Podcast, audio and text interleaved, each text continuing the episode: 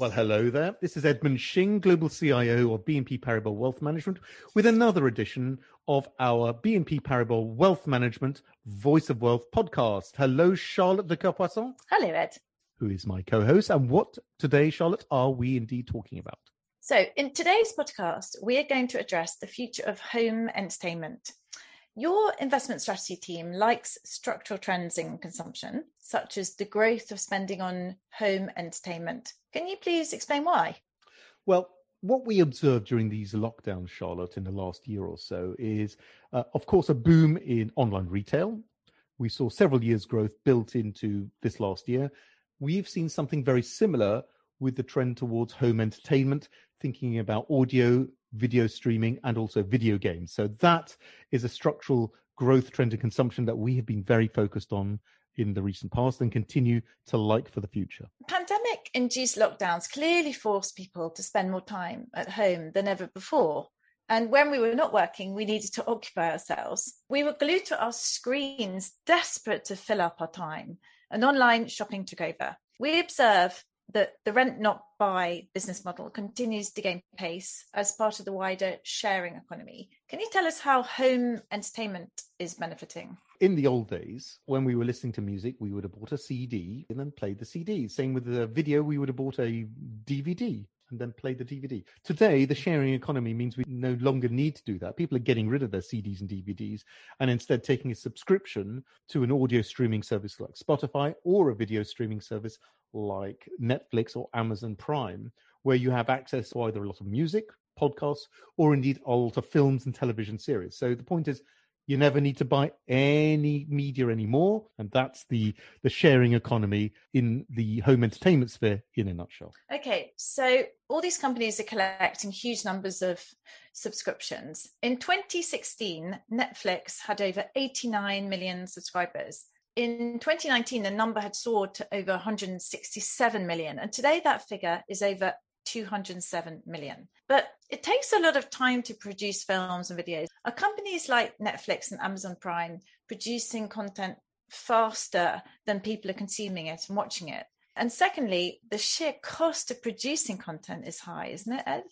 Yes. In terms of the first, I don't think they're producing it faster than people can consume because people seem to have a voracious appetite for television series. In fact, that's even supplanted films today as the number one form of home entertainment. And in fact, Netflix and Amazon Prime and other video streaming services have been encouraging that because it encourages people to stay loyal for longer. The film is a one off event typically, unless you've got a franchise like The Fast and the Furious. But generally, it's more of a one off event. Whereas a TV series, you have a number of episodes. And even then, if it's successful, you then commission another series and they have several seasons of the same show. The same show can run for years and years and years and command a very loyal audience. And that's what the video streaming companies are after because they want subscriptions to be maintained for years because that gives them the steady cash flow that they're looking for. And in fact, it's the steady cash flow in these business models that investors particularly love because this is revenues that tend to be very sticky over time and generally very profitable over time. However, you're right. In the case of Netflix, Amazon, and others, they have been spending increasing amounts on the production of their own content. They want exclusive content, whether that be through sporting rights or whether that be commissioning original drama series, which are generally very expensive to put on. And we're at a point now where, with something like, I don't know, Game of Thrones, the budget per hour is even greater than it would be for a, feature, a typical feature film. So TV series really are the premier video streaming stalwart in terms of product, even more than films today. Let's talk about video streaming now. I remember about four or five years ago, I decided to follow a series produced by a mainstream Spanish TV company. Each episode was about an hour long, and there were more than 500 episodes, all absolutely free for me, the viewer.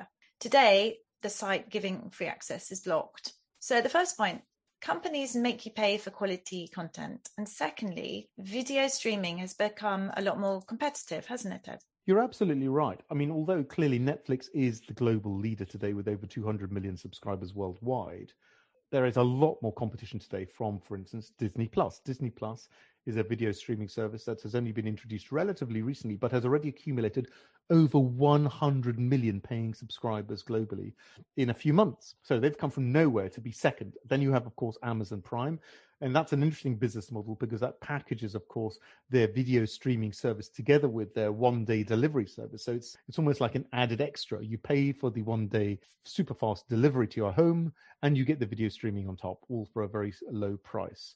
And now, of course, you have others such as Discovery Plus, HBO Plus, and others. So you have a lot of competing video streaming platforms. Yes, Netflix may be the premier one, but it's no longer the only one. As people move forwards, they will maybe initially take several streaming services and pay several subscriptions to start with. But my feeling is over time, they'll be weeding these out and narrowing them down to really only the subscription services they really want to keep for the long term. Apart from films, sporting events, and so on, what other areas could adopt the subscription model, do you think? Now, aside from video and audio, you can think now of video games. Again, video games up to now have been bought in a similar way to CDs and DVDs in the old days. You, you know, every time sorry, a new game was launched, you would buy that game. That I think is now changing. Netflix, for instance, are looking to add a video gaming service alongside their video service. So not only when you get a Netflix subscription will you have access to the films and TV series, but you also have access increasingly to games. Indeed, the way that video games are now produced is changing. Instead of having a more sort of film-based, hit-based, one-off business model, you know, you'd ha- you'd spend an enormous amount developing a video game, and then you'd you'd launch it, see if it worked, and if it worked, it would generate a lot of money. But then, of course, that would tail off until you launch the next big blockbuster game. Today, we're talking about franchise games which are a bit more like TV series, where video gaming companies will launch the initial game, but when it's proven to be successful, will launch updates, extensions, add-ons for which you don't necessarily pay the same overall fee. You may pay smaller amounts, but you pay smaller amounts on a more regular basis to have these extensions or add-ons and so on. And that smooths the revenue stream for video game companies until the next blockbuster release. And the inevitable extension of that is, of course, then a video game subscription service, such as those launched by companies such as Sony and now Steam as well. So I think that is the next ripe area to turn into a subscription service because games are expensive and people, you know, once you've done the game, you've done the game. You want to move on to the next game, a bit like a TV series or a film. So I don't see why this should not work in exactly the same way for video games. One issue with content is the large amount of choice. In fact, this is an issue we suffer within consumption in general. There's just too much choice, whether you're in a supermarket, a shoe shop, a bookshop, or elsewhere. Our time is precious, and we don't want to waste time choosing, and we don't want to watch a boring film or listen to an uninteresting podcast. People clearly need guidance, wouldn't you agree, Ed? Absolutely in terms of shopping, that's one reason why I do like discount retailers like Lidl. You don't have 16 varieties of the same product to choose between. They literally have two or three. And that reduction in choice is actually a good thing because it means you make a quicker choice. And frankly, even if you have 16 versions of the same product, how different can they really be? And I think this is exactly the same problem we have when we look at video or audio as you said, it's a problem of how do we choose what to, for instance, read next or listen to next or watch next. That's a very difficult issue. And I think that's why the sophisticated selection algorithms that companies like Netflix and Amazon employ to say, well, you've watched this, you like this type of content. Maybe if you like this, you'll like this other content that we can propose to you, which is similar in nature. Again, they can sort of give you other suggestions in the same genre. And I think uh, that's certainly one help. Although a second way, I think, a second interesting avenue is, of course, looking at the playlists of your friends and of other people you follow. And this is something, for instance, that Spotify majors on heavily. What they do is they allow users to share playlists. So I can say, well, I like uh, the sort of music that my friend Tom listens to, and I can ask Tom to send me his playlist and then I can then have this curated playlist which he's already worked hard to build, and I can benefit from that to listen to that sort of music which I also like. So I think that's where we're going. And what that is is it's a valuable addition to the subscription platform. So not only are you subscribing to the actual content, but then these curated playlists become part of that exclusive content that uh, provides, in a sense, a network effect that makes you more loyal to those subscription platforms. Because once you build that up, you don't want to give away these curated playlists, which you would lose if you stop paying the subscription. Today, economies have reopened, vaccines are starting to pay off, and people are returning to the office, going out, taking a summer holiday, spending more time outdoors, and so on. And the long evenings stuck at home on the sofa seem behind us. As we return to normality, how do you see the future of in home entertainment? This lockdown scenario that we've been through in the last 12 months has been very unusual. It is quite typical that we should re-normalize to extent an extent our previous habits, as in going out and looking for entertainment outside. Now, that all being said, I do think that there is this structural trend in home entertainment which will persist, particularly for video games, but also for video and audio streaming.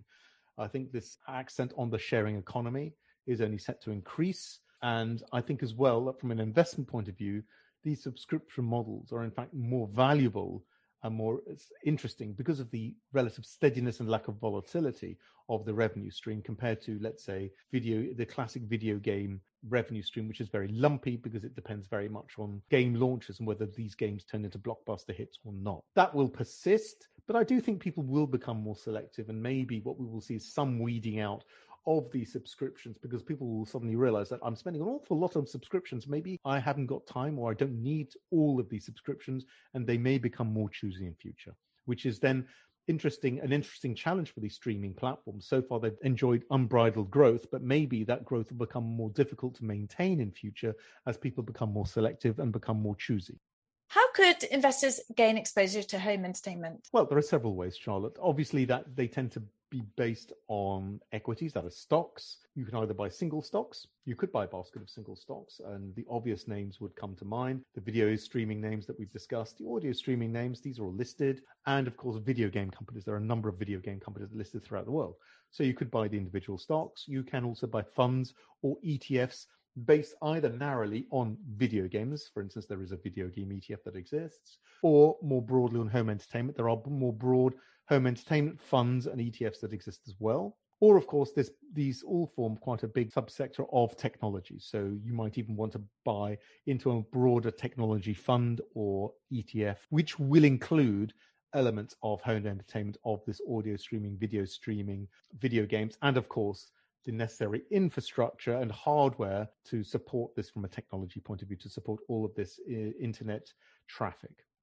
To subscribe to our weekly podcast, search for BNP Paribas Wealth on the podcast platform of your choice, such as Apple Podcast, Podcast Addict, Spotify, or other podcast providers. And to see all of our research, Google BNP Paribas Wealth.